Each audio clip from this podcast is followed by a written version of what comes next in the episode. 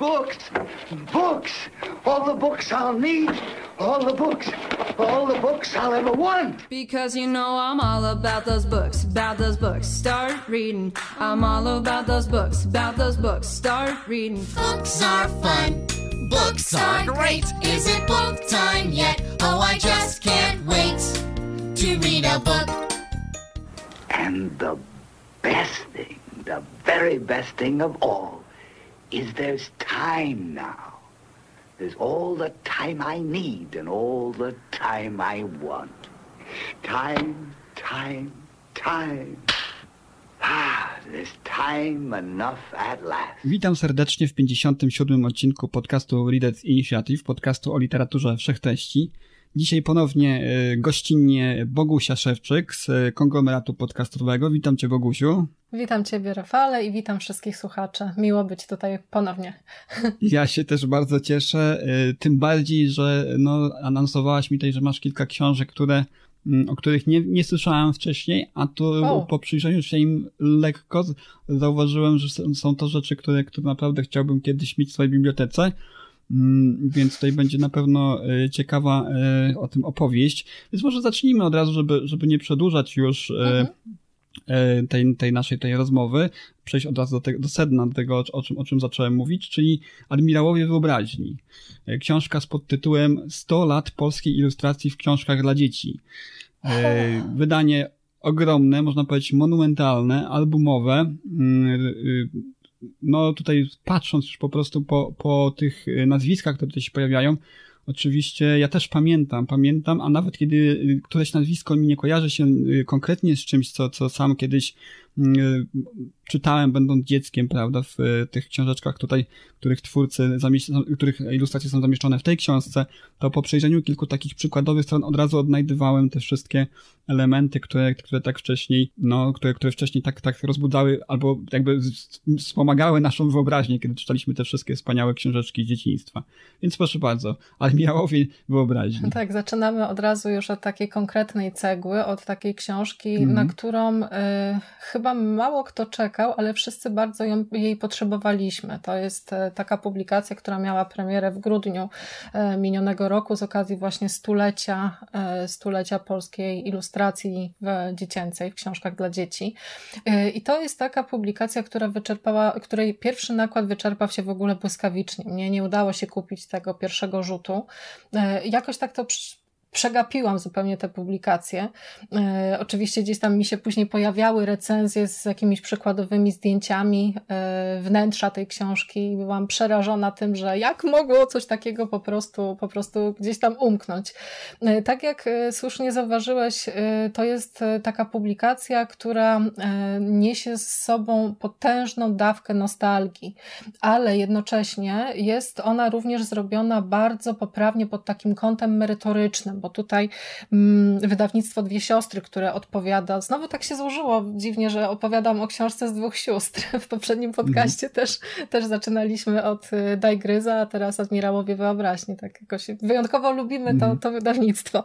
No, to tak, y, wydawnictwo Dwie Siostry postawiło naprawdę na e, fenomenalne wydanie, bo to jest rzeczywiście książka potężna. Ona też, jeśli chodzi o cenę, to ma dość, no dość wysoką, dość zaporową tę cenę, bo okładkowa jest 159,90.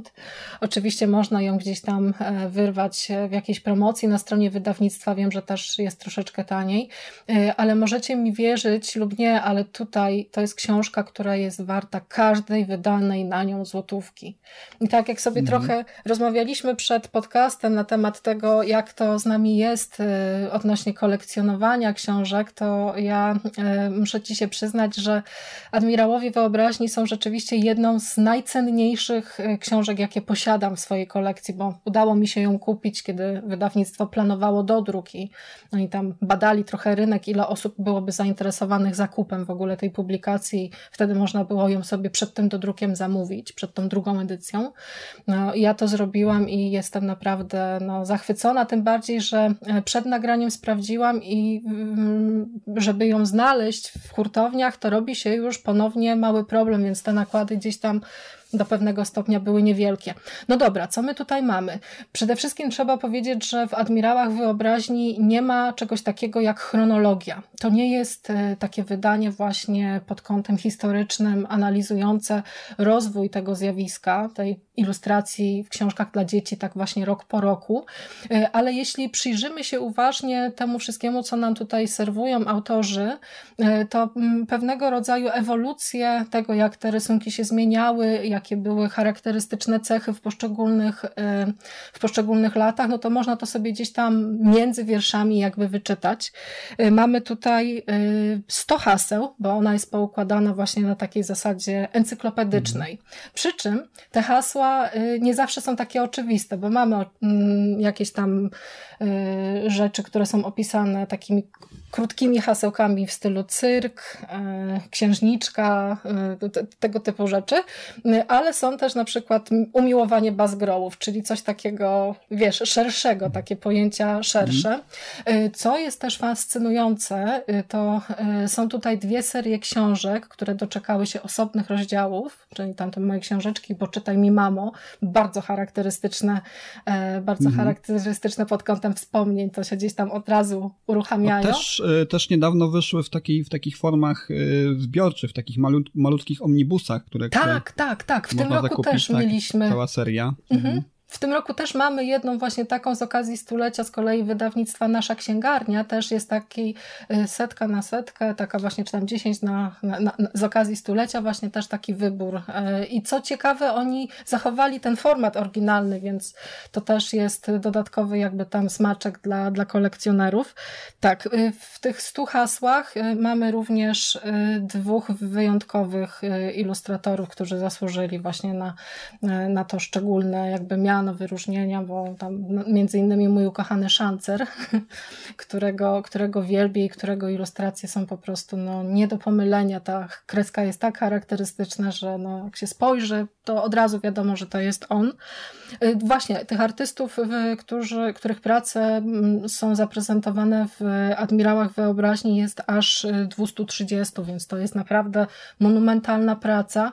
Ja jestem zachwycona tym, jak, y, jaką w ogóle tytaniczną robotę udało się tutaj twórcom i pomysłodawcom całego tego przedsięwzięcia wykonać, bo to nie jest takie proste, żeby prześledzić właśnie całe to zjawisko. Tutaj oni też postawili na skany tych ilustracji. Te ilustracje mówią właśnie same za siebie. To nie jest tak, że ktoś tam pisze, e, pisze referat na temat tego, że o, tutaj Bogdan Butenko rysował w sposób taki, śmaki, owaki, ilustrował książeczki takie, takie. Nie, tutaj jeśli mamy właśnie mm, pana Butenkę na przykład, albo właśnie wspomnianego przeze mnie Szancera, czy tam jakiegokolwiek innego ilustratora, to mamy ich ilustracje i możemy sobie oczywiście od razu, wiesz, popatrzeć, jak to, jak to wyglądało.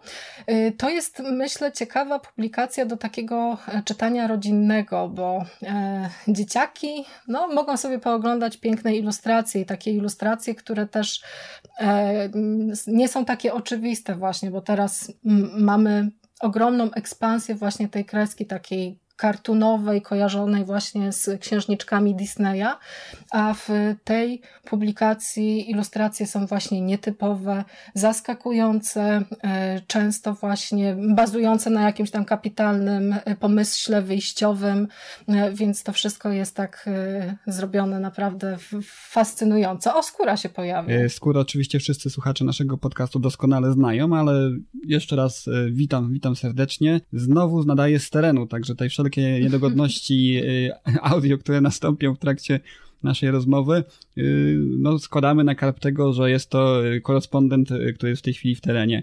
Rozmawiamy właśnie o, o, o albumie, o książce Admirałowie Wyobraźni. Wiem, że ty też, nie wiem, czy ją posiadasz, czy, czy też chciałbyś ją nabyć. Przed naszym nagraniem wspomniałeś że też mógłbyś kilka też słów dorzucić na temat na temat tej książki, więc jak najbardziej zapraszam. Oczywiście, jest to książka, e, która mm, zaciekawiła mnie swoją koncepcją, bardzo prostą, ale e, taką, o której nikt nie wiedział, że potrzebuje, dopóki tego nie zobaczył, tak? Czyli e, wydawnictwo mm. wyszło naprzeciw naszym nieuświadomionym potrzebom, potrzebom każdego dziecka w nas, które się kryje.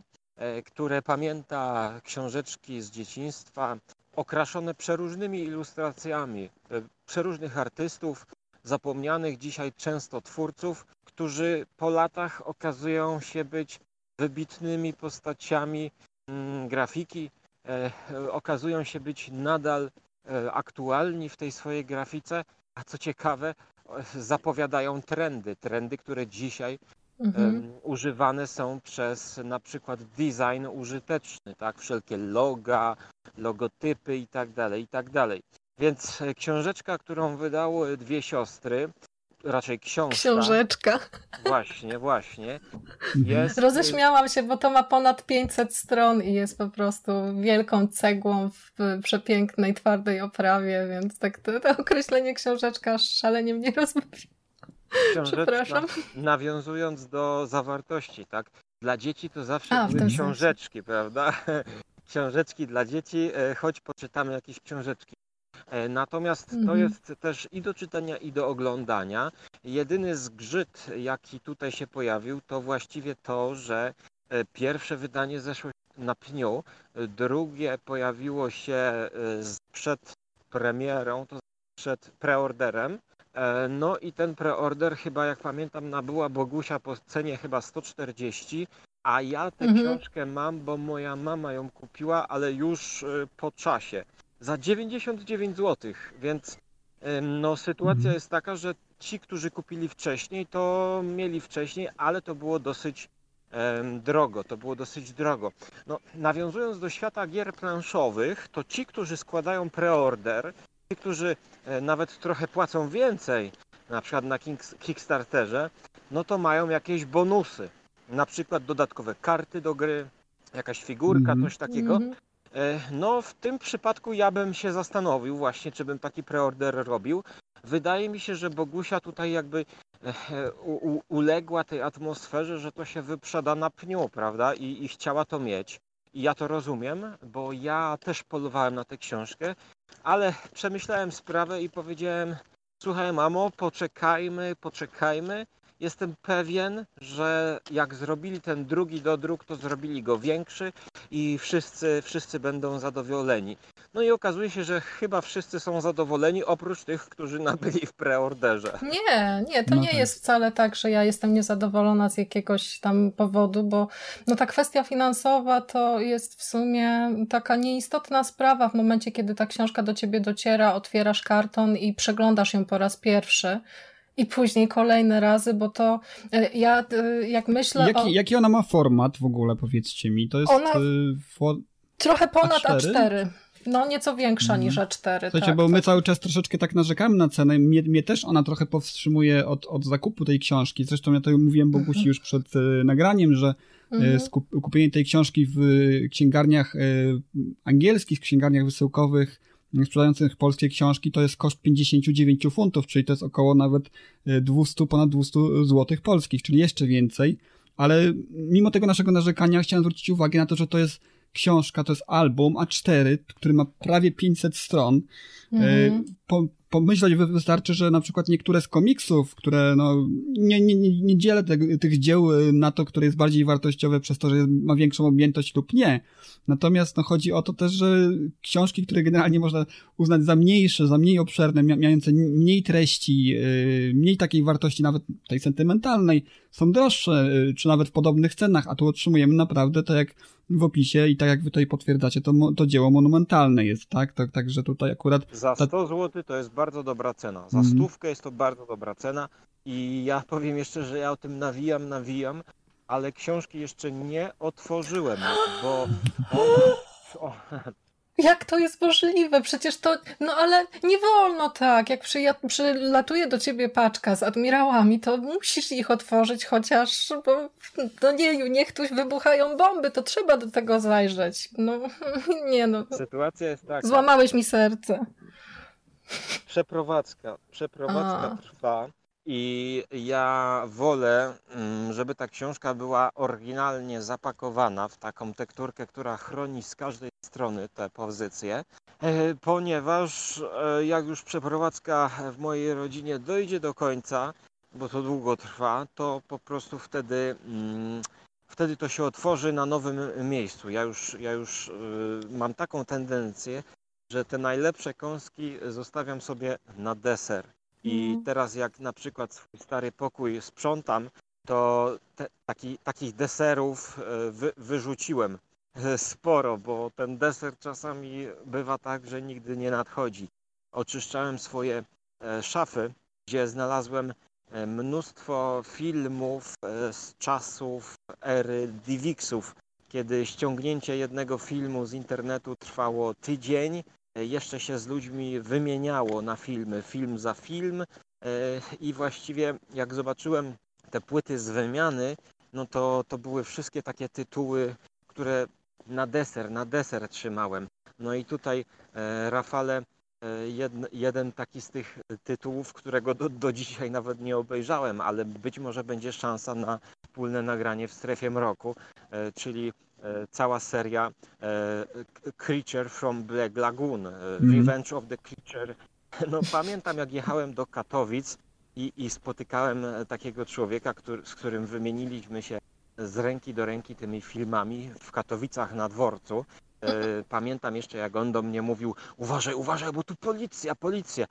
Człowieku, no wymieniamy się płytami. E, taka była atmosfera dziwna z jego, z jego strony. Nie wiem, może miał jakieś przeżycia. W każdym razie, no, mm, do dzisiaj zastanawiam się, czy to było piractwo, no bo w sumie tylko zyskaliśmy filmy, których no nijak indziej nie dało się wtedy nabyć. I, i, I właśnie, e, wracając do teraźniejszości, e, to e, jest to coś, co mm, kosztuje tyle, dlatego że po prostu dużo sylwetek artystów przeróżnych, tak? Więc walka o prawa autorskie, żeby E, móc wydrukować kilka e, kopii danego obrazka, danego twórcy, no to jest praca mrówcza, powiedziałbym. Mhm. No i też wydawnictwo musi na tym zarobić po prostu, dlatego cena mhm. jest taka, a nie inna, ale ja myślę, że po prostu warto, ponieważ jest to kawał nieodkrytej e, części historii polskiej, jak to nazwać, ilustracji, mhm. polskiego malarstwa po części i, i grafiki. Mhm. No, szancer e, jest akurat bardziej znany, bo ja wiem, że e, Bogusia ma e, osobny album mhm. Szancera. Tak, jest, Pana Kleksa ilustrował, zdaje się, te, te wydania tak, najbardziej Kleksa, zapamiętane. Tak, mhm. Brzechwę dzieciom, dużo, dużo jest o, tak, takich właśnie, ilustracji tak. właśnie mhm. charakterystycznych Szancera, ale gdzieś tam te baśnie, baśnie Andersena właśnie i Brzechwa dzieciom to są takie naj, najpopularniejsze te jego, te jego prace i tak jak jak się cofam e, myślami w przeszłość i, i przypominam sobie właśnie takie jakieś moje pierwsze czytelnicze doświadczenia mo, moich rodziców, którzy czytali mi właśnie czy to Brzechwę, czy, czy na przykład Królową Śniegu, no to widzę te ilustracje, nie? Więc te, te, te, te wszystkie rzeczy, które tutaj przywołujemy, związane z sentymentem i z nostalgią, e, to gdzieś tam e, rzutują też bardzo mocno na odbiór admirałów wyobraźni i na, wydaje mi się, odbiór wszystkich pracy związanych z, mm, z tą ilustracją e, dziecięcą. Chociaż my tak tutaj mówimy o tych e, starszych twórcach, ale warto też podkreślić, że e, ten album z dwóch sióstr prezentuje także sylwetki współczesnych ilustratorów. Mamy Mizielińskich, jest tutaj też ukochana moja Emilia Dziubak, więc to nie jest tak, że tutaj jakieś archaizmy i, i, i właśnie tylko ci legendarni twórcy się pojawiają, ale także gdzieś mhm. tam te nowe tendencje, te nowe nazwiska, ten, ten, ten narybek właśnie e, ilustracji dziecięcej współczesnej też, e, też jest tutaj w tej książce wymieniony i ich prace są również zostały w ten sposób e, do, docenione. Tak, tak, mi się, tak mi się wydaje, że to jest Jak fajny są położone ukłon. akcenty, jeżeli chodzi o tą warstwę opisową? Czy to jest jakaś taka analiza bardziej pod kątem artystycznym tych, tych, tych dzieł, czy też po prostu jakaś właśnie taka mm, nostalgiczna historia związana z powstawaniem na przykład tych książek, czy, czy tych, tych, tych, tych ilustracji, czy też y, tego, jakie konkretne książki były ilustrowane, były nimi ilustrowane i, i co, za, co jaka historia stała za tym, że, że właśnie ci artyści byli wybierani do tych książek, do, do ilustrowania tych książek. Czy, czy, czy, czy to jest takie bardzo analityczne, bo tutaj przeglądam kilka takich przykładowych haseł, bo, bo jest taki podgląd tutaj na stronie wydawnictwa. I on taki wydaje mi się dość w niektórych momentach dość taki bardzo fachowy, bym bardziej powiedział. Jest, jest ta analiza kadru, analiza doboru palety barw i tak dalej, więc mhm. zastanawiam się, jak, jak to się po prostu czyta.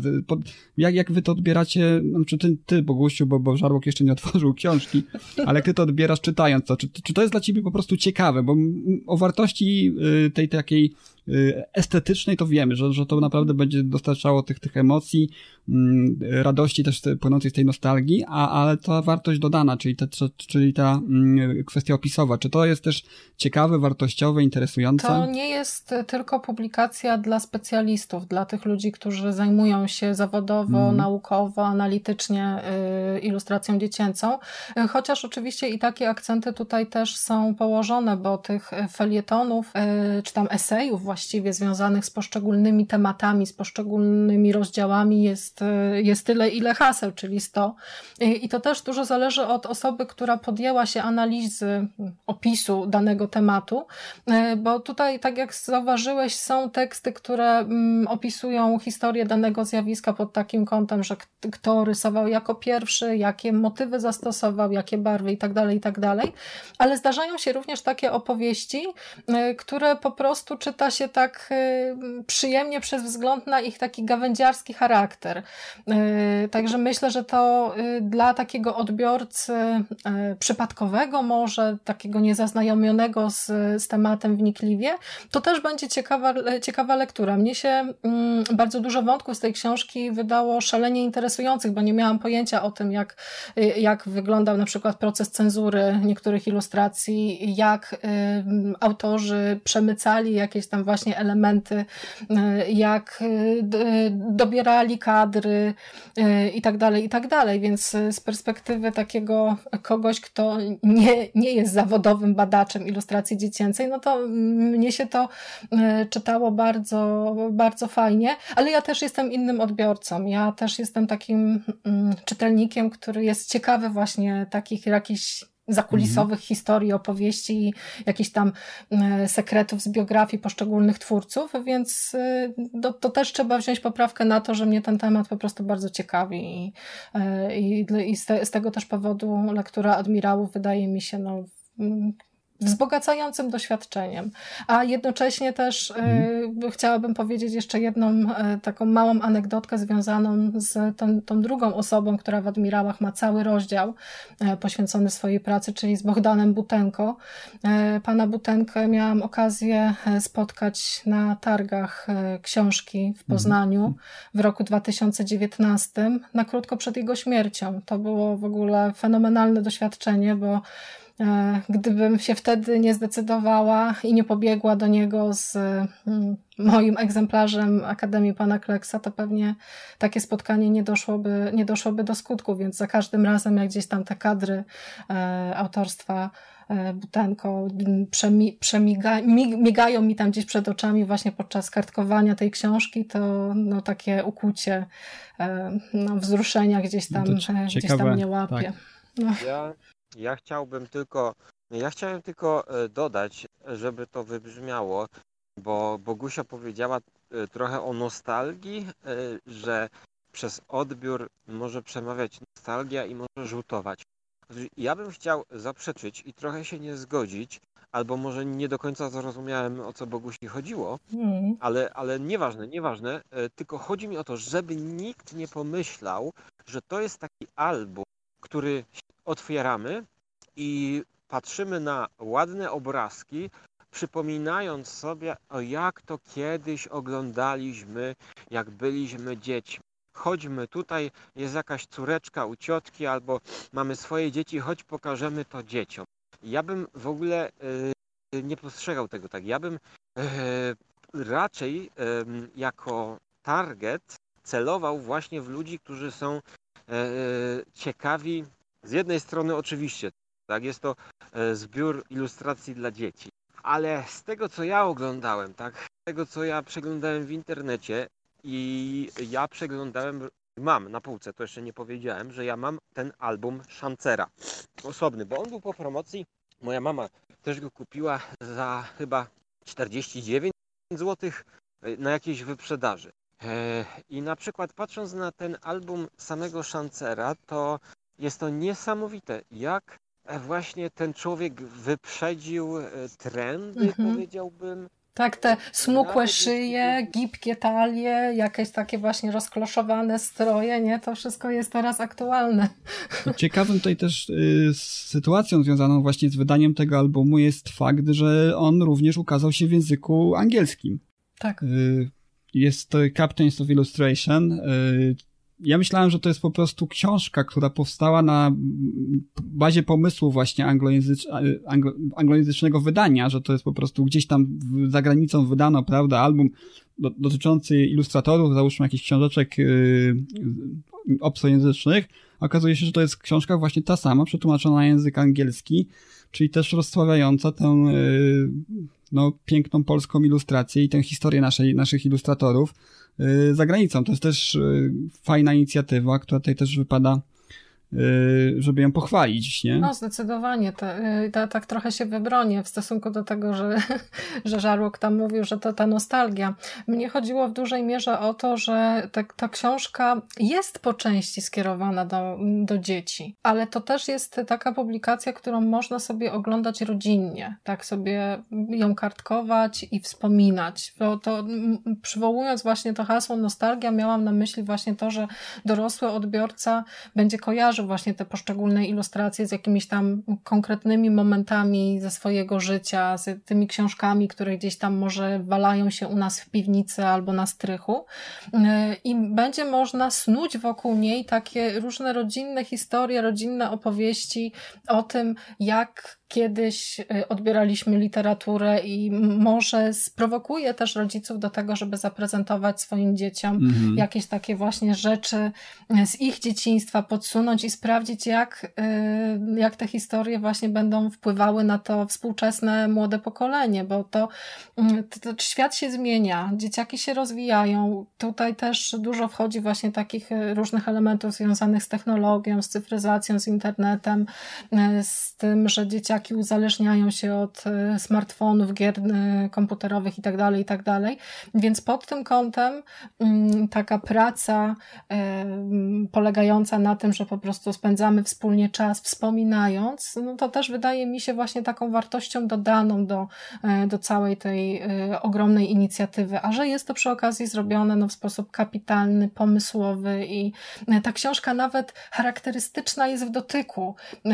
To, to, to mhm. tak będzie brzmiało teraz trochę absurdalnie, ale ona jak się otwiera na poszczególnych stronach i dotyka się tych ilustracji, to one mają taką fantastyczną fakturę. Nie potrafię tego wytłumaczyć. To jak kiedyś będziecie chcieli kupić sobie tę książkę i będziecie ją przeglądać, dotykać, to zwróćcie uwagę, bo mam wrażenie, że tam natężenie po prostu farby drukarskiej jest, jest e, bardzo zróżnicowane i to wpływa też nawet właśnie na takie dotykowe jakieś, e, jakieś tutaj walory i odczucia. Mm. No to ja jestem kompletnie zakochana w tej, w tej książce i trochę też e, jej czytanie przywodzi mi na myśl y, grę w klasy Koltazara, bo to nie jest ta, taka książka, którą y, koniecznie trzeba czytać właśnie hasło po haśle, rozdział po rozdziale. Można sobie skakać, doszukiwać, bo tam też są indeksy, są krótkie biografie właśnie poszczególnych twórców, więc jeśli się chce, to można śledzić, można sprawdzać, y, można poszerzać wiedzę. No, to pragnęłoby się więcej wznowień po prostu tych książeczek, Oj, jeżeli tak. to jest jeszcze możliwe, tak, które tutaj są wymienione i ilustracje, z których Ale jest krąg y, odbiorców, tutaj. którzy kupują sobie je na przykład na różnych au aukcjach internetowych. O tym też dowiedziałam się przy mm. okazji e, robienia researchu związanego z tą książką, że jest faktycznie w Polsce i nie tylko w Polsce masa kolekcjonerów, którzy e, właśnie polują na konkretne edycje z konkretnego roku właśnie z tymi ilustracjami gdzieś tam te ich zbiory, e, zbiory domowe się mhm. powiększają, więc to też jest fascynujące zjawisko w sumie, jak, e, jak właśnie takie rzeczy z przeszłości, w których się zakochaliśmy będąc dziećmi, e, nadal po prostu wzbudzają fascynację. No ja patrząc po sobie te, też właśnie ten wspomniany, wspomniany szancer, wspomniany Butenko, ilustracje Grabiańskiego, wszystkie te rzeczy właśnie, które gdzieś tam mi się kojarzą z tą serią Poczytaj mi mama, no to to są no, wspomnienia mojego dzieciństwa, takie fragmenty życia, których nie zapomnę i to, to wydaje mi się, że to też mhm. jest e, piękne i ta siła oddziaływania jest naprawdę bardzo, bardzo mocna. No ja na, ja na pewno będę chciał nabyć, mam nadzieję, że zdążę. Tak a propos jeszcze nostalgii i, i pięknych wydań i, i cen wysokich, to też niedawno, nie wiem czy zwróciliście uwagę, wyszło e, zbiorcze wydanie Kapitana Klosa wszystkich komiksów. Tak, nie zdążyłam kupić, a serce mi krwawi, bo chciałam. Jest jeszcze, jest jeszcze dostępne tu i ówdzie, 180 zł taką cenę wypatrzyłem tutaj w, w jednym z serwisów. E, czyli no, nie przymierzając wartości tego, no bo to szczerze mówiąc nie były, nie wszystkie te komiksy były dobre, one też nie były jakoś tam tak. rewelacyjnie rysowane. E, ale jednak e, tak. coś takiego e, motywującego było do kupna tego, kiedyś to zbiorcze wydanie ukazało, no i też cena, cena jest wysoka, no. Mhm. Fajnie jest to mieć na półce, ale mówię, jeżeli chodzi o, o, te, o te komiksy wznawiane właśnie w tych wydaniach albumowych, mhm. to, to oczywiście nawet bym tego nie postawił obok tych, tych wydań na przykład wznawianych teraz Kajków i Kokoszów, czy, czy Kajtków i Koko. Mhm. Są zdecydowanie lepsze komiksy, ale mimo wszystko, no i, i tutaj mieliśmy taki też przykład tego, jak szybkim, jak, jak dużą popularnością y, cieszą się te wszystkie y, rzeczy, które są wznawiane w takiej czy innej formie. Zgadzam się z Wami i polecam tę książkę wszystkim, którzy zainteresowani są właśnie szeroko pojętą kulturą wizualną. No ja mam taką teorię, że lubimy mieć w domu parę takich pięknych rzeczy, więc ta książka jest piękna, więc można ją sobie też sprezentować nie tylko na Dzień Dziecka, tak w ogóle bez okazji, żeby po prostu pobyć z nią e, i ja w ogóle smakowałam ją strasznie i tak e, mi było smutno, mhm. kiedy już te kartki uciekały i ta przygoda się kończyła, ale na całe szczęście jest i można do niej wracać, także no polecam z całego Dobrze, Żarłoku, skoro, skoro mamy cię na dobrej fali w tej chwili, to może ty nam opowiesz, y, co, co dzisiaj przyniosłeś do nas, jaką książkę chciałbyś tutaj zarekomendować naszym słuchaczom? No jeżeli stawiasz pytanie, żeby zarekomendować, no to z dwóch pozycji może wybiorę, chociaż właśnie ciężko jest mi dzisiaj rekomendować, ponieważ jestem w... To może po... przestrzeż nas, naszych słuchaczy przed czymś, czego, czego, czego nie polecasz nie No jest to sytuacja kontrowersyjna, mi się wydaje, bo jestem na 300 stronie historii Lizzie Stephena Kinga. I zanim wydam końcowy werdykt, to jeszcze chciałbym docisnąć do końca. E, natomiast pole do szerszej dyskusji otwiera mi tutaj e, książka Jacka Ketchama Dziewczyna z sąsiedztwa, e, czyli taki kolega Stephena Kinga trochę, mm, pisarz amerykański, chyba też mieszkał w Maine. No i właśnie, ja jestem jego fanem, a szczególnie jego opowiadań, oraz jego powieści pod tytułem Poza sezonem. Natomiast jeśli chodzi o dziewczynę z sąsiedztwa, to słyszałem same superlatywy. E, fani e, Ketchama stawiają ją wysoko. Natomiast mm, ja jestem zawiedziony niestety. E, choć sam początek, gdzie autor opisuje historię poprzez pierwszoosobową narrację narratora, który jest również bohaterem. Akcja dzieje się w latach 50. E, mamy grupkę młodych nastolatków, e, znajomych i główny bohater poznaje piękną dziewczynę, Meg. I to jest ta tytułowa dziewczyna z sąsiedztwa. Wiemy, że ten autor prowadzi narrację jako już dorosły człowiek i wiemy, że będzie opowiadał jakieś swoje wspomnienia, które w negatywny sposób odbiły się na jego przyszłym życiu. No to właśnie sam ten początek, ja go słuchałem dwa, a trzy razy nawet i byłem zafascynowany znakomitym wprowadzeniem, znakomitym nakreśleniem e, postaci, e, charakterów, i znakomitym oddaniem tej atmosfery lat 50., mało miasteczkowego e, uli, ulicy właściwie, bo to bohater mieszka na ulicy, e, na przedmieściach gdzieś i, i pokazuje nam znajomych, pokazuje nam kto kim jest. Jeden jest trochę taki e, taki chuligan, który krzywdzi ludzi, znęca się nad znajomymi, robi sobie niesmaczne żarty, które śmieszą tylko jego. No i na, na tym mamy historię mm, miłosną trochę, czyli e, ten główny bohater zakochuje się w Meg. No i tutaj dopiero się zaczyna cała historia dziewczyny z sąsiedztwa, która to Meg jest e, złapana podstępem e, przez sąsiadkę Mm, która to sąsiadka mieszka obok tego narratora y, i właściwie mm, opiekuje się Meg. Jest to rodzina zastępcza, gdyż Meg rodzice zmarli. No i tu się zaczyna główna część książki i im dłużej czytałem ten środek książki, to troszkę się smuciłem, ponieważ e, Jack Ketchum udaje się w eksploatację. Po prostu mm, dla mnie największą wadą tej książki jest to, że od połowy zaczyna się robić takie czyste kino eksploatacyjne. Czyli mamy opis po prostu tortur tej dziewczyny, która jest zamknięta w piwnicy. No i e, mamy pod, mm, taki wo, wojeryzm tego narratora.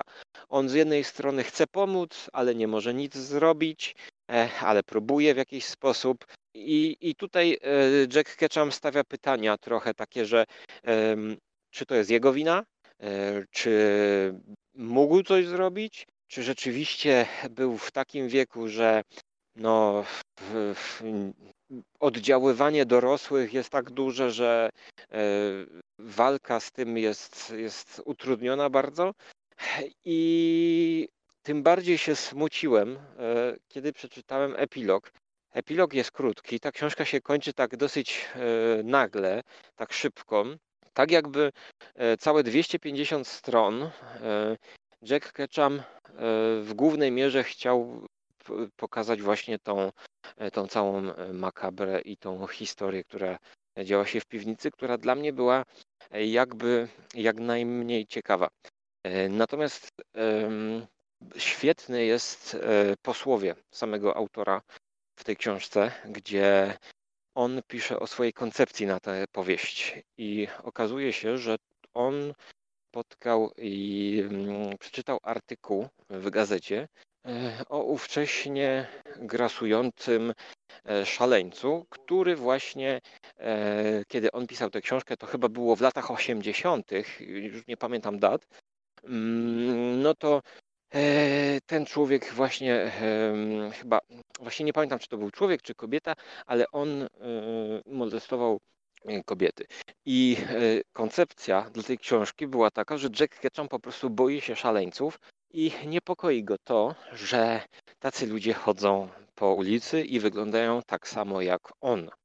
Jak przeczytałem tę książkę do końca, no to pomyślałem właśnie, że jest to koncept bardzo dobry na książkę, na powieść grozy, e, miejscami makabryczną, ale podsumowując, dla mnie zdecydowanie za dużo było tej eksploatacji, tego pławienia się mhm. w tych torturach, e, z czego na dłuższą metę no nie wynika nic e, poza tym, że może to e, zabawić człowieka, no nie wiem, no, Właściwie, no nie wiem, nie wiem, bo musiałbym zderzyć tutaj swoje poglądy z kimś, bo ja po prostu nie widzę sensu w tak głębokim pławieniu się w makabrze, bo to wszystko, co on chciał powiedzieć, e, to po prostu przez to, no z jednej strony, im więcej pokażę makabry, tym bardziej powinno wybrzmieć. A im bardziej ja w to się wczytywałem, to byłem bardziej obojętny. Więc, e, no nie wiem, na pewno jest to książka, która zaczyna się znakomicie i napisana jest w tej swojej makabrze w, w sposób umiejętny. Tylko po prostu ta koncepcja, którą on przedstawia na końcu, według mnie nie wpasowuje się w ten środek, ten, ten, ten główny trzon, czyli tego roz, rozbebeszenia tych flaków i zaatakowania mhm. czytelnika tą makabrą. E, natomiast pozycja jest ciekawa, jeśli chodzi o koncept. To na pewno. Wydaje mi się, że wyszło na plus, gdyby on z tego zrobił krótszą nowelkę albo opowiadanie, bo e, porównawszy to do opowiadań, do opowiadań, jakie on pisze, to on jest mistrzem opowiadań, właśnie takiego konceptu, który potrafi przekazać bardzo krótko, bez wchodzenia w zbędne detale.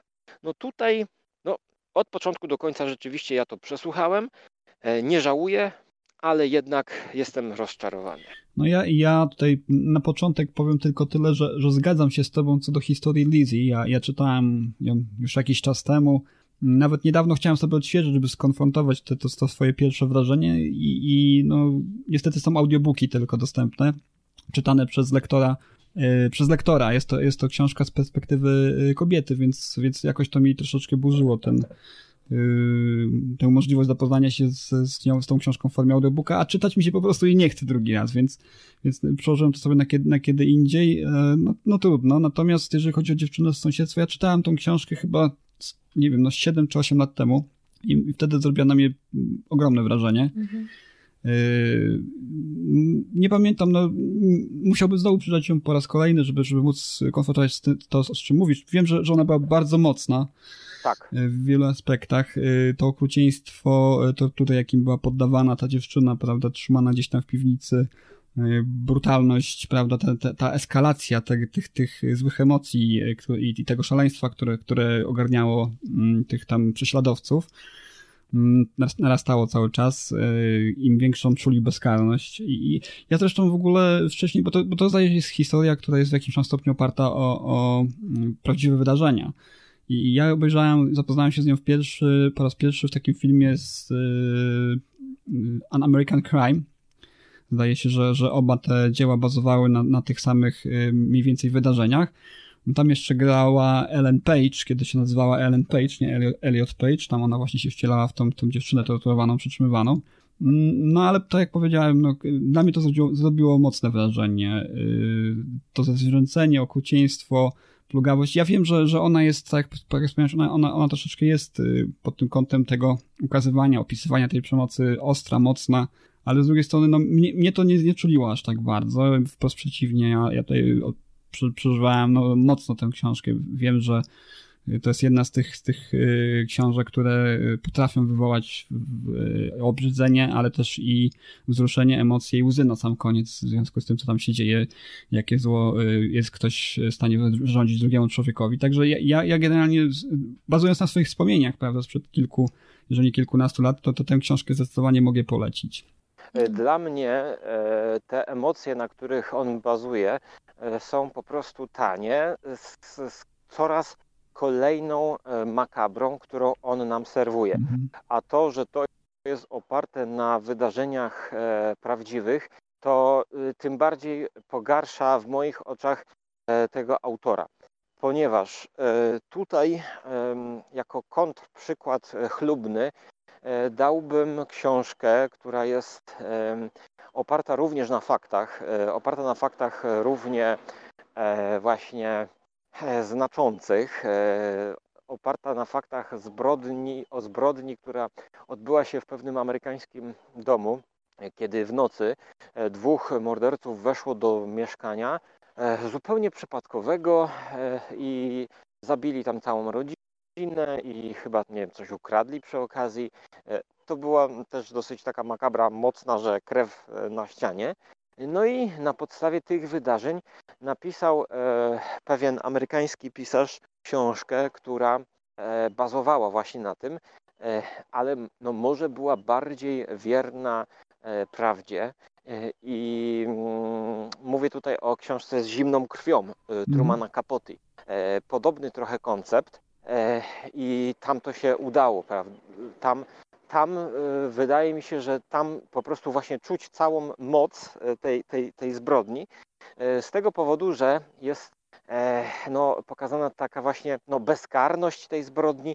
Natomiast tutaj, kiedy on epatuje tą grozą i to naprawdę w przeliczeniu na procenty, to ja bym powiedział, że to jest 60% książki, to jest, mm. to jest epatowanie. Ale wiesz, wiesz z zimną krwią Capotiego, ja, ja czytałem tę książkę, ona, ona jest tak, tak bardzo w sposób reportażowy no, pisana, nie? Tak, Natomiast no, no jak, jak dalej patrzeć, dlatego... Ketchum, pretenduje do gatunku horroru, no. nie? Nawet jeżeli to jest taki horror bazujący na takich naturalnych, no nienaturalnych, powiedzmy, na prawdziwych wydarzeniach, to to jednak jest to dalej horrorem, znaczy, tak? W kategorii horroru Przefiltrowane przez znaczy, gatunkową tak, kliszę, tak. Horroru jako takiego nadnaturalnego tutaj nie ma. Jest tutaj powiedzmy tylko gore, jeśli chodzi o horror. E, bardziej zmierza to w stronę thrillera. Natomiast to, co robi autor, e, właśnie podając w swoim posłowiu, które jest w książce, że to jest e, jak, jakieś jego przetworzenie właśnie prawdziwych wydarzeń, no to tę książkę sprowadza na tory właśnie reportażowe. Zresztą on mówi, że on tam w pewnym momencie załagodził rzeczywistość wręcz. Czyli tak jakby on próbował odtworzyć w jeszcze bardziej łagodny sposób, a mowa tutaj o takim rozdziale, w którym to rozdziale narrator mówi, że no te wydarzenia były już tak okropne, że ja wam o nich nie opowiem. No i mnie to y, jakby oburzało i śmieszyło zarazem, ponieważ e, autor już zaczyna opisywać, jak dziewczynie wykrawają e, scyzorykiem na brzuchu słowo fuck me, e, nie wiem, przypalają jej pochwę, duszą ją, wszystko właściwie. I żeby jakby wzmocnić, e, pokazać jak on to niesłychanie działa na wyobraźnię, to on pisze, że ach, tego to już wam nie opowiem. No, give me a break, Jack Ketchum. E, naprawdę dałeś mi już wszystko, co e, najgorsze mogę sobie wyobrazić, opisałeś mi to i, i jeszcze teraz piszesz, że coś jest takiego, czego sobie mogę nie wyobrazić, no to to już na mnie nie działa. Gdybyś się opierał tylko na wyobraźni, gdyby na przykład ta piwnica była zamknięta i jakby całą książkę bym domniemywał, co tam się dzieje, to, to może rzeczywiście tak bym to odczuł. I właśnie y, w posłowiu sam autor w mojej ocenie y, plasuje tę książkę jako taki pseudoreportaż. Tylko właśnie widzisz, to, że autor tak napisał, y, to ja nie wiem, ile tutaj jest jego fantazji, ile tutaj jest reportażu. Dlatego dla mnie lepszą powieścią jest po prostu z zimną krwią.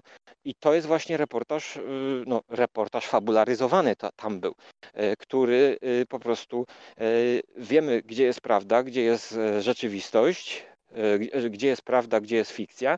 I wydaje mi się, że tam po prostu Truman Capote e, po prostu, no, po prostu według mnie to tamta powieść sprawdza się e, w ramach takiego odtworzenia makabry. A tutaj Jack Ketchum, no niestety w mojej ocenie poległ, tym bardziej jeszcze jak znam i uwielbiam jego opowiadania, które w Polsce są wydane w dwóch tomach. Wiem, że on ma różne ciekawe pomysły i tutaj też był pomysł ciekawy, ale na 250 stron to dla mnie jest za długo.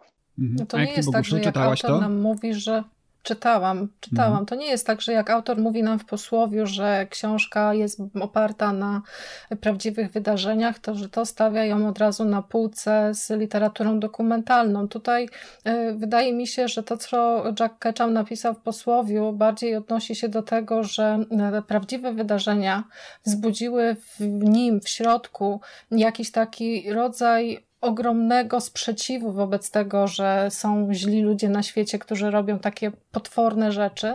E, I on przefiltrował to przez swoją wyobraźnię, nałożył na to płaszcz gatunkowy i stworzył po prostu taką książkę. I jak mówiłeś, e, Skóra, odnośnie tej znieczulicy i tego, że tak trochę już, e, jak czytałeś te następujące po sobie sceny tortur, że tak robiłeś się coraz bardziej obojętny, no to ja przecieram oczy ze zdumieniem, jak to jest w ogóle możliwe, bo ja dziewczynę z sąsiedztwa wspominam jako książkę, która wyniszczyła mnie emocjonalnie. Tam niektóre sceny... No ja miałam podobnie. To jest, mhm. To jest jedna z takich książek, które sprawiają, że ma się ochotę je rzucić w jasną cholerę, kiedy te wszystkie brutalne sceny, bo to jest jeszcze też dodatkowo podbite tym, że to dzieciaki pod wpływem dorosłych robią te okropności drugiej dziewczynie. Tam jeszcze dochodzi wątek oczywiście tej niepełnosprawnej y, siostry bodajże, głównej bohaterki, czy tam jakiejś krewnej. Y, no to ja też czytałam tę książkę dawno, więc gdzieś tam te wszystkie szczegóły mi się y, zacierają, ale to wrażenie ogólne takiego właśnie zohydzenia i potwornej bezradności wobec e, tego zła na świecie gdzieś tam we mnie pozostało i chyba zostanie na, na zawsze, więc jest mi, no, jestem zaskoczona twoją opinią, że to jest książka, która sprawiła, że uważasz, że Jack Ketchum no tutaj poległ i, i że właściwie nie wiadomo, nie wiadomo po co ta książka powstała. E, to jest taka literatura, która poprzez nagromadzenie właśnie tych wszystkich jakichś scen brutalnych, które następują po sobie, ma w czytelniku wywołać konkretną reakcję. Masz być przerażony, masz sobie to wyobrazić i on ci bardziej, dlatego to wszystko opisuje w taki sposób właśnie szczegółowy, namacalny, znaczy, żebyś ty zdecyduj się, czy mam sprawę... to sobie wyobrazić, czy on mi chce to opisać, bo on tutaj Odczucia. nie, nie każe mi, mi sobie nie, nie, nic wyobrazić.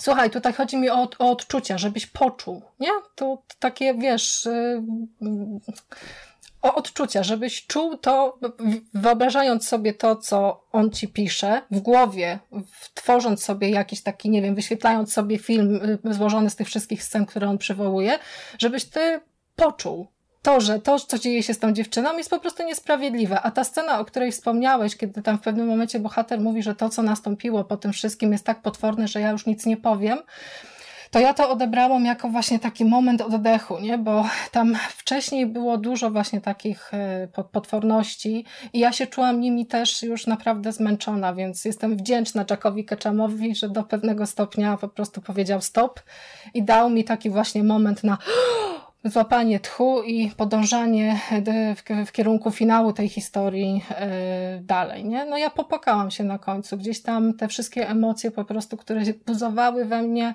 no to znalazły ujście w ten sposób i ręce mi się zatrzęsły, kiedy tę książkę zamykałam, zatrzaskiwałam i tak, takie jakieś właśnie złość we mnie też się pojawiła, mm. więc wydaje mi się, że y, autor cel osiągnął swój. Ja, ja powiem nawet więcej, bo ja, bo ja od lektury, od lektury lektury dziewczyny z, sąsied, z sąsiedztwa nie sięgnąłem po żadną inną y, książkę y, Jacka Ketchama. Tak, ja mam dokładnie tak samo, tak. A to było no bo, śmieszne, bo ja wcześniej no czytałam dziwię, poza no sezonem, ja dziwię, a no. potem dopiero dziewczyny z sąsiedztwa, taka trochę inna kolejność i ja się bałam szalenie tej książki, Wszystko bo wokół niej kwestia wrażliwości, taka... prawda? Tej, tej emocjonalności, no, jaką sobie myślimy, tego, tego, czego oczekujemy od literatury. I ja nie powiem, że to nie było doświadczenie w jakiś sposób wzbogacające, bo było. Na pewno po to czytamy książki, żeby, żeby odczuwać emocje, prawda, różnego rodzaju. No właśnie. Obcujemy z każdym dziełem w zasadzie, żeby jakie, jakieś emocje odczuwać. Tu te emocje nie były komfortowe, z całą pewnością, natomiast przynajmniej tej książki też w jakimś stopniu było oczyszczające takie, tak? Gdzieś ta, mimo mhm. tej świadomości tego, tego, tego, y, że, że te, to, co się dzieje y, w tej książce jest gdzieś, ma jakieś podłoże w prawdziwych wydarzeniach, to mimo tego wiemy, że... No to podbijało że, efekt jeszcze. Dokładnie. Wie, wiemy, że, że chce, chcemy, żeby tego typu rzeczy działy się na kartach książek, nie rzeczywistości, więc y, ja no, nie powiem mile wspominał tę książkę, natomiast pozytywnie oceniam to, co zrobił sam, sam Ketchum w tej książce. Ja się nie zgadzam na taką argumentację zupełnie, e, ponieważ idąc logicznie e, waszą argumentacją, a dokładnie Bogusi, to rozumiem, że najlepszą prozą tego typu jest powiedzmy Edward Lee, e, który w opowiadaniu e, Kadłubek opisuje człowieka, który jest zamknięty w e, pomieszczeniu, odcięli mu ręce, nogi, wszystko mu podcinali, znęcają się nad nim, bo tam idzie jeszcze głębiej i jeszcze bardziej działa na wyobraźnię. Ja się nie zgadzam na taką argumentację, ponieważ to, co mówicie, że ja, znaczy to, co Bogusia mówiła, że ja byłem znieczulony. Ja nie byłem znieczulony, bo ja się zgadzam z tym, że to jest brutalne, ale właśnie widząc to, że to jest czysty brutalizm i epatowanie tą brutalnością, krwią, posoką i bezmyślnością, to ja się mówię, że ja się nie zgadzam na takie e, zagrywki przez 65% e, powieści, które prowadzą do czegoś, co można streścić i E, nie przechodzić przez to powiedzmy, bo y, jeżeli Rafał e, po tej powieści e, nie sięgnął po inne rzeczy Jacka Ketchama, no to właśnie to jest moim zdaniem świadczy o tym, że no, rzutował, że cała taka twórczość Jacka Ketchama jest. Boimy się po prostu, nie chcemy po raz kolejny tak się tak. trząść czytając książkę. Przeczytaj sobie Skóra ciemnoprawie nocy Joanny Bator. Jestem ciekawa jak, oglądałem, jak ta książka w Oglądałem nie, film... nie, nie, nie, nie, nie, nie, nie, nie, nie, nie. Filmowi nie. To film to jest tylko mikroskopijny procencik tego, co dostajesz w książce. Proszę. Jestem ciekawa jakby, bo to, to jest ten sam poziom y, operowania właśnie pewnymi okresami okropieństwami, y, z tym, że podniesiony jeszcze do takiej literackiej wirtuozerii. Y, więc jeśli mhm. nie podoba Ci się bezpośredniość y, Jacka Ketchama i stawianie nie. wszystkiego właśnie tak prosto w pysk, to jestem ciekawa, jak odebrałbyś taką grozę bardziej poukrywaną, wysmakowaną. Nie, nie, nie, nie rozumiemy się. O, challenge. Nie rozumiemy się tutaj. E, akurat e, tą książkę Bator, e, która była nominowana do Nike, dwa dni mm. temu pożyczyłem babci, więc moja babcia ją przeczyta. Natomiast ja nie zgodzę się z tym, że Jack Ketchum to jest źle napisane, bo ja mówię, że ta książka jest napisana rewelacyjnie, e, bo Jack Ketchum właśnie dobrze opisuje, to znaczy umiejętnie opisuje te wszystkie e, wydarzenia, które dzieją się w piwnicy, e, ale to jest tylko fakt potwierdzający, że on jest dobrym rzemieślnikiem. I ja tutaj nie przeczę, ponieważ on potrafi opisać, wiesz, w poza sezonem, opisuje, e, wiesz, e, taki eksploatacyjny horror i w poza sezonem ja to kupuję e, i to jest napisane e, dobrym językiem, prosta jadka, prosta makabra. E, powiedzmy zabawa wchowanego, mhm. prosta opowieść o przyjaźni, napisana dobrym minimalistycznym językiem, powiedziałbym, bo y, Jack Ketchum pisze właśnie w taki minimalistyczny sposób. Dlatego tutaj Jack Ketchum nadal jest Jackiem Ketchumem i jego pióro pod względem rzemiosła jest świetne. Ja tego nie zaprzeczam, że ta książka jest napisana tak, że te wszystkie e, wydarzenia, jakie są, jak ktoś się wsłucha w to i wczyta w to, to naprawdę przechodzą ciarki. Ja na przykład słuchałem tego w audiobooku. Ja słuchałem tego w audiobooku. Podziwiam, naprawdę, bo wow. Ja chyba bym chyba nie dała rady. Jakby jeszcze niektóre hmm. sceny, ja się po dziś dzień nie e, odważyłam O pierwszej w nocy, filmu. E, spacerując sobie o pierwszej w nocy e, ulicami miasteczka i owszem, miałem też ciarki na plecach, wyobrażając sobie, że a czy czasem gdzieś tutaj w jakiejś piwnicy nie dzieje się coś podobnego. Dlatego pod względem rzemiosła zgadzam się, jest to napisane świetnie tylko po prostu koncepcja mi się nie zgadza i ja protestuję na takie potraktowanie e, czytelnika. I, I, jestem otwarty na dalszą dyskusję, e, mhm. że tak powiem, na bieżąco, na bieżąco jak odświeżymy sobie. Czy sięgnę po Bator? Wiesz co, no e, zachęcasz, zachęcasz. najpierw przeczyta babcia, no i zobaczę. No może zacznę czytać i zobaczymy, co z tego będzie. Mhm. Natomiast film mnie zniechęcił. No, film chyba wszystkich zniechęcił. Myślę, że takim jakimś ogólnym naszym tak wspólnym konsensusem będzie to, że, że dziewczyna z sąsiedztwa nie jest z pewnością książką dla każdego, tak? Trzeba się poważnie tak, zastanowić, tak. zanim, zanim sięgnie się, się po tego typu literaturę. Już tak a propos takich kwestii, yy, powiedzmy to używając yy, sformułowania, którego tutaj żarłok dość często się używa, czyli epatowania przemocą, E, ja na przykład, i, i, też dokumentu, ja na przykład czytając książkę e, Aleksandry Ricci mm, e, o Powstaniu Warszawskim, tytuł chyba jest Warszawa 1944, tragiczne powstanie, tam autorka nie szczędzi czytelnikom również tych wszystkich małych i dużych tragedii, które, które dotykały tę, tę ludność w trakcie powstania.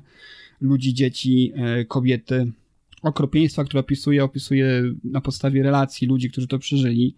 I nie wiem, no odnosząc się już tak do, do żarłoka, czasami wydaje mi się, że jest potrzebne, żeby ktoś nam opowiedział to takim językiem brutalnym, nawet wulgarnym w jakimś mhm. stopniu, żebyśmy mogli... Roman Capote robi to samo. Robi poczuć to samo, to, ten, tę skalę tragedii, jaka dotykała ludzi, yy, całe rzesze ludzi, czy poszczególne jednostki. Wydaje mi się, że coś takiego jest nam potrzebne, żeby uświadomić nam skalę jakiegoś wydarzenia, tak? Bo, bo kiedy mówimy o pewnych wydarzeniach w takich kontekście historycznym, czasami nie uświadamiamy sobie tego, jaki efekt wywoływał na tych, na tych, na tych ludzi, którzy, którzy byli świadkami, uczestnikami i ofiarami tych, tych wydarzeń, więc nie, nie bronię tutaj Ketchama, wiem, że to jest jego konwencja również, tak? Konwencja, w której on postanowił tę historię zamknąć. Mógł ją opowiedzieć bardziej reporterskim okiem, prawda, patrząc na to, mniej epatując tą, tą, tą, tą grozą, przemocą, brutalnością. No natomiast taki, taki jest styl tej opowieści, tak uznał za stosowne, żeby w, ta, w takie właśnie szaty tę, tę historię, tę historię ubrać i, i tak jak powiedzieliśmy wcześniej, no nie jest to na pewno książka, która jest przyjemna, ale też nie jest to książka, która jest, to zresztą Żarłok potwierdził, nie jest, nie jest źle napisana, tylko po prostu nie jest lekturą yy, dla osób wrażliwszych może, dla osób, yy, które, które takie rzeczy po prostu w literaturze, czy też w kinie, czy, czy, czy w jakiejkolwiek innej formie przekazu audiowizualnego denerwują. Więc yy, polecamy, ale tak z, z lekką taką y, przestrogą, y, że, że każdy sięga po, na, po tę książkę na własną, na własną, na własną odpowiedzialność. Tak, tak, tak. To też może zamkniemy tę dyskusję o dziewczynie z sąsiedztwa, y, bo potrzebowalibyśmy mhm. sobie odświeżyć, a, a szczerze mówiąc, no chyba zarówno nie ja, jak i Bogusia nie mamy ochoty na to, żeby tej książki wracać. Słuchajcie, czasu nam troszeczkę umknęło już. Ja jeszcze może na, na koniec dzisiaj o ostatnim jednorożcu, żeby tak troszeczkę w innym, w innej tak, tonacji. daj coś lżejszego. Bo... W innej tonacji tę, tę, tę naszą dysk dyskusję e, zamknąć. E, ostatni jednorożec e, Peter S. Beagle, książka, która, którą Andrzej Sapkowski w swoim takim kompendium wiedzy o, o literaturze fantazy zalicza do żelaznego kanonu. Ja nie wiem, na, na którym miejscu ona się tam pojawia, ponieważ Sapkowski chyba robi taką listę stu najlepszych książek, czy też książek, które jego zdaniem powinny wejść w kanon tej literatury. Y, gdzieś na pewno w pierwszej pięćdziesiątce jest ta książka, z tego co pamiętam. Y, długo, długo unikałem tej książki, troszeczkę myśląc, że jest to taka bajeczka dla dzieci, baśni. I w jakimś tam stopniu ona jest baśnią, ale okazuje się, że nie jest to baśń dla dzieci, ponieważ ona jest tak e, bogata w różne konteksty znaczeniowe, możliwości do interpretacji tej całej historii, jak również znakomicie bawi się e, konwencją. Także ona jest e, samoświadomą literaturą, też autor, autor świadomie wykorzystuje tu pewne ograne, powiedziałbym, motywy, jeżeli chodzi o fantastykę, a już szczególnie jeżeli chodzi o motyw jednorożca w fantastyce, Natomiast y, on bardzo fajnie do tego podchodzi tak troszeczkę y, meta, troszeczkę naigrywując się z tych wszystkich mitów. Nawet w jednym momencie obrażony na, na tutaj główną bohaterkę jednorogini y, mówi do niej, ty nie jesteś prawdziwa, odejdź, ty tak naprawdę to wzięłaś się z legendy o jednorożce, znaczy mitem, znaczy historią, która stoi za powstaniem mitu o tobie, to są jednorożce, tak na dobrą sprawę. Mm, nie jednorożce, tylko nosorożce, przepraszam, nosorożce.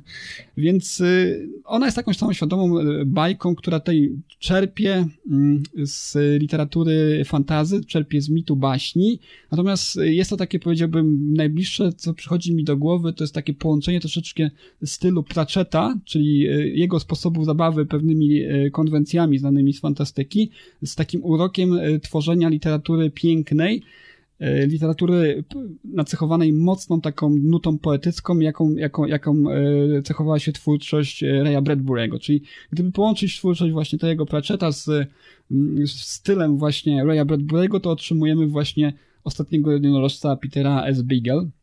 Y, świetna książka, naprawdę. Z tego, co mówisz, to jest bardzo ciekawa mikstura. To są dwa takie elementy, których e, w ogóle bym w swojej głowie nie łączył i coś takiego niemożliwego do połączenia trochę, tak jak zaskoczyłeś mnie. Znaczy, mi się nawet wydaje, że w jakimś stopniu, y, na którymś etapie swojej twórczości y, ten Pratchett musiał być pod wpływem tej, tej książki. Mam nawet wrażenie, że tej postać maga, maga, który towarzyszy jednorogini, w jej wędrówce, a, może, może troszeczkę o plocie tej, tej, tej, tej tej opowieści. Chodzi o to, że pewnego dnia e, jednorogini, która później zostaje nazwana ludzkim imieniem Amaltea, odkrywa, że jest ostatnią jednoroginią na świecie, no i opuszcza ten gaj, w którym przebywa, którym się zazwyczaj objawia, oczywiście dziewicą, prawda? E, opuszcza ten gaj i rusza na poszukiwanie podobnych sobie stworzeń. Dołącza do niej czarownik, mak, taki troszeczkę mak e, z Bożej łaski, bym powiedział, nazywa się Szmendryk, zresztą poda, uwielbiam to imię. E, mam też wrażenie, że w jakimś stopniu tworząc imię Rainswind, tutaj nawiązywał do Szmendryka sam Terry Pratchett, chociaż nigdzie tego nie, nie znalazłem potwierdzenia te, te, te, tego spostrzeżenia mojego, ale mam wrażenie, że gdzieś te postaci się nakładają na siebie i gdzieś tam może właśnie się wzorował na tym sam Terry Pratchett. Szmendryk jest takim nieudanym magiem, który próbuje odnaleźć właśnie i w pewnym, na pewnym etapie pomaga Ameltei mm, wydostać się z takiego cyrku. Tutaj też nawiązanie, powiedziałbym, nie, nie takie być może świadome nawiązanie autora, ale bardzo bliskie temu, co mieliśmy e, w Jakiś potwór tu nadchodzi Raya Bradbury'ego, bo mamy to takie środowisko jakby cyrkowe, gdzie, gdzie jest pełna zła postać, która więzi mityczne stworzenia w takim właśnie mm, pokazie dziwów, prawda, dziwnych stworzeń. Mm, y, tutaj też mamy ten, ten, ten wątek. No i ruszają właśnie na mhm. odkrycie tych, tych, tych, tych, tych pozostałych, y, jeżeli, jeżeli w ogóle pozostałych przy, przy życiu jednorożców gdzieś, gdzieś na świecie szerokim. I jest tutaj dużo, dużo takich właśnie i, i smaczków, i mrugnięć okiem, ale to jest tak pięknie napisana ta książka. To jest to słowo właśnie w literaturze, które ja uwielbiam czytać dla samego słowa. Tutaj autor tak się bawi tym, tym, tym wszystkim. Tworzy różnego rodzaju zbitki słowne, Y, pewnego rodzaju nawiązania. Pojawia się tu Robin Hood, no, w takiej innej troszeczkę formie. Dużo takich innych nawiązań do literatury fantastycznej. No, jedyne, co mnie rozczarowało, bo myślałem właśnie o tym, żeby polecić to, to, to mojej, y, mojej, mojej przyrodniej córce, żeby sobie to przeczytała, ale wydaje mi się, że to jest książka za trudna dla niej. E, to nie jest bajeczka taka, ona jest tak ślicznie wydana przez wydawnictwo Nowa Baśń, e, ilustracje kolorowe. No właśnie, tak a propos ta właśnie, okładka a propos jest trochę właśnie myląca. tych e, pięknych ilustracji, o których no. mówiliśmy w przypadku admirałów ilustracji, admirałów marzeń, wyobraźni, admirałów wyobraźni, przepraszam pięknie wydana. Dodatkowo y, dołączyli tutaj y, sequel y, do, tej, do tego wydania, to jest wydanie rozszerzone, czyli takie krótkie opowiadanie, które powstało po latach, które Peter, Peter S. Beagle napisał po latach. Jest jakby rozwinięciem tej historii.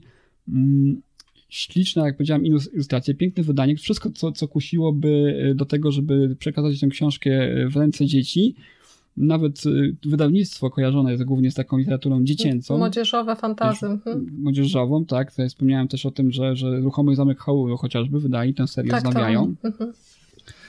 E, a tutaj proszę taka, taka baś, która no wyda, wydaje mi się, że, że dotrze głównie i na pewno poruszy dużo, dużo więcej strun e, w duszy właśnie osób, które znają fantastykę troszeczkę bardziej, e, które są dojrzalsze. Tutaj podtekstów jest cała masa.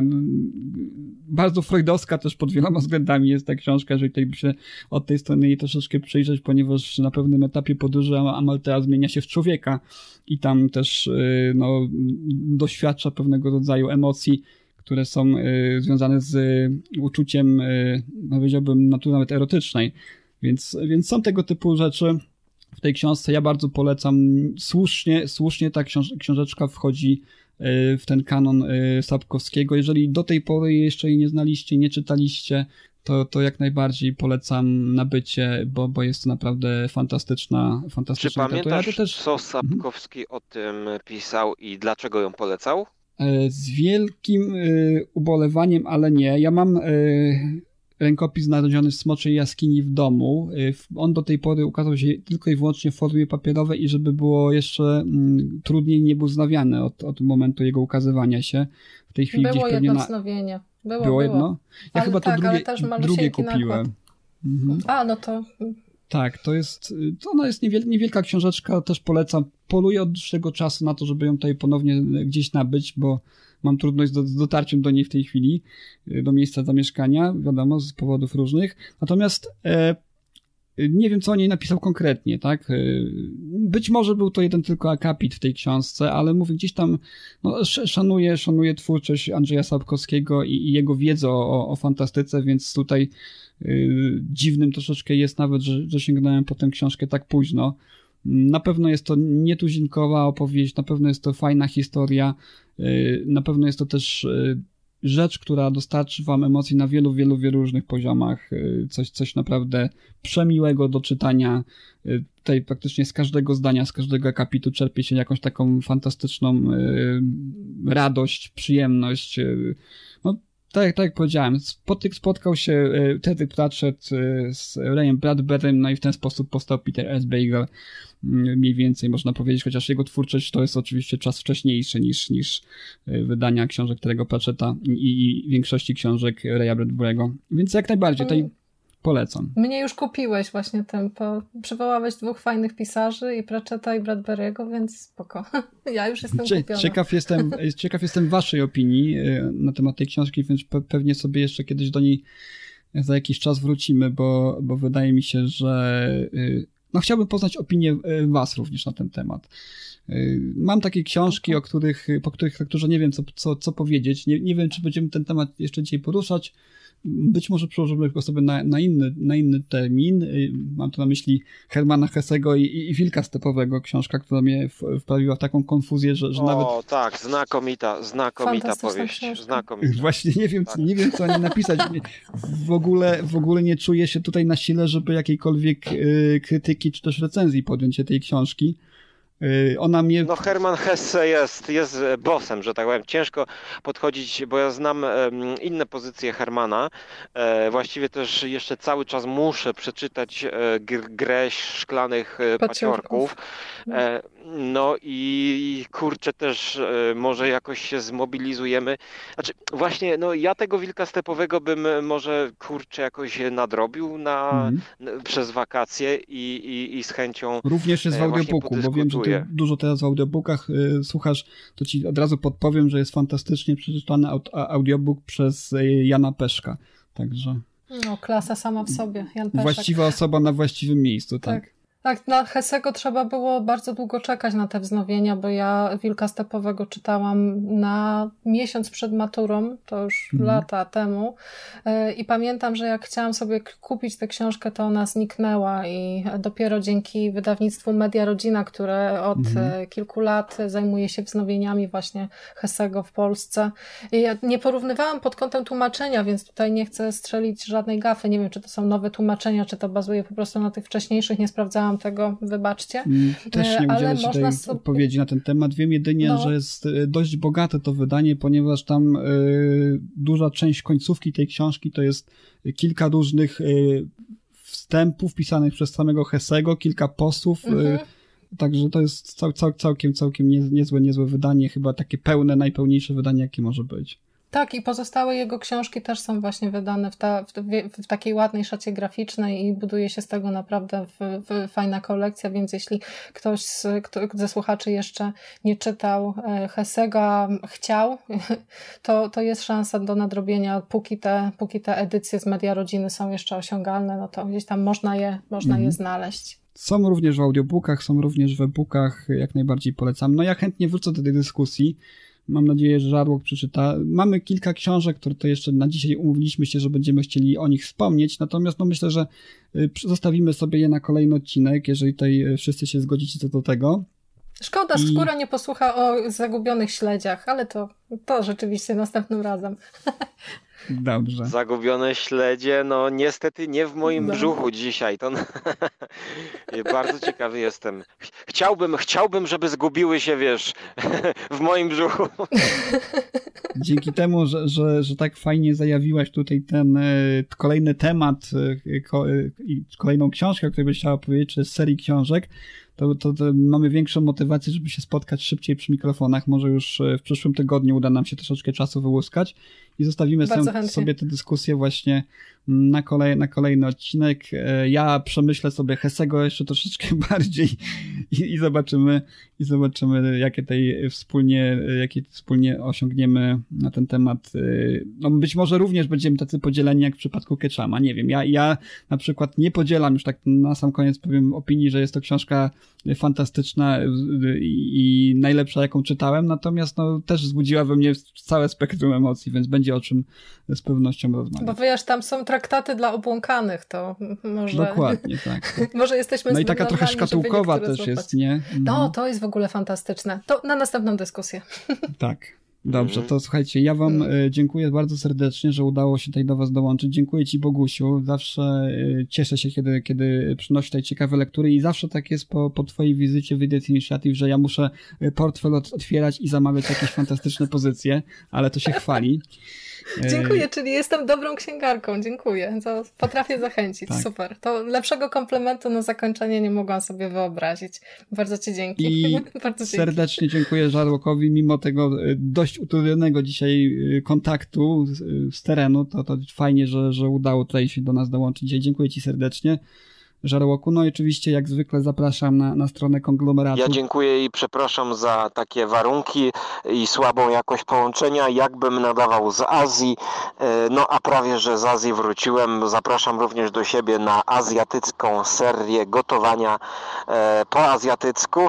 No i taki był dzisiaj właśnie e, kontakt ze mną, czyli przerywało i słaba jakość mikrofonu, ale też bardzo miło, że usłyszałem się z Wami i mogliśmy wymienić e, swoje opinie o książkach i jeszcze bardziej zmobilizować się do kolejnych e, nagrań i no chyba rzeczywiście ten wilk e, stepowy tutaj jak tylko dokonam przeprowadzki, to chyba mam go już, właśnie muszę go zlokalizować i sobie przypomnę z chęcią, chociaż też to była na swój sposób wymagająca lektura. Mhm. To prawda. No cóż, ja, ja oczywiście zapraszam do konglomeratu, gdzie, gdzie częściej możecie Bogusia usłyszeć niż w Readers Initiative. E, zapraszam również Żarłoka oczywiście... też. Tak, Żarłoka również, natomiast Żarłok ma jeszcze swoje dwa kanały, dość odmienne, jeżeli chodzi o e, prezentację, e, prezentowane tam treści, czyli Żarłok TV, gdzie, jak tak wspomniał, no ostatnio wszyscy oglądamy i, i skrzętnie notujemy przepisy z azjatyckiej kuchni. No i oczywiście e, audycje skóry, gdzie bardziej horrorowo, bardziej literacko, prawda, również e, filmowo e, prezentuje nam pewnego rodzaju ciekawostki, również, również jako skóra. Więc jeszcze raz Wam obojgu dziękuję i serdecznie fajnie, że dołączyliście w ten gorący wieczór, mamy już lato i do usłyszenia w kolejnym odcinku Death Initiative. Dzięki raz jeszcze. Do usłyszenia. There's so many books to choose. Get on board, you just can't lose. Books expand your mind, it's true. Reading books is good for you. I love reading. Oh, I'm going down to the library. Picking out a book, check it in, check it out. Gonna say hi to the dictionary. Picking out a book, check it in, check it out. I'm going down to the library.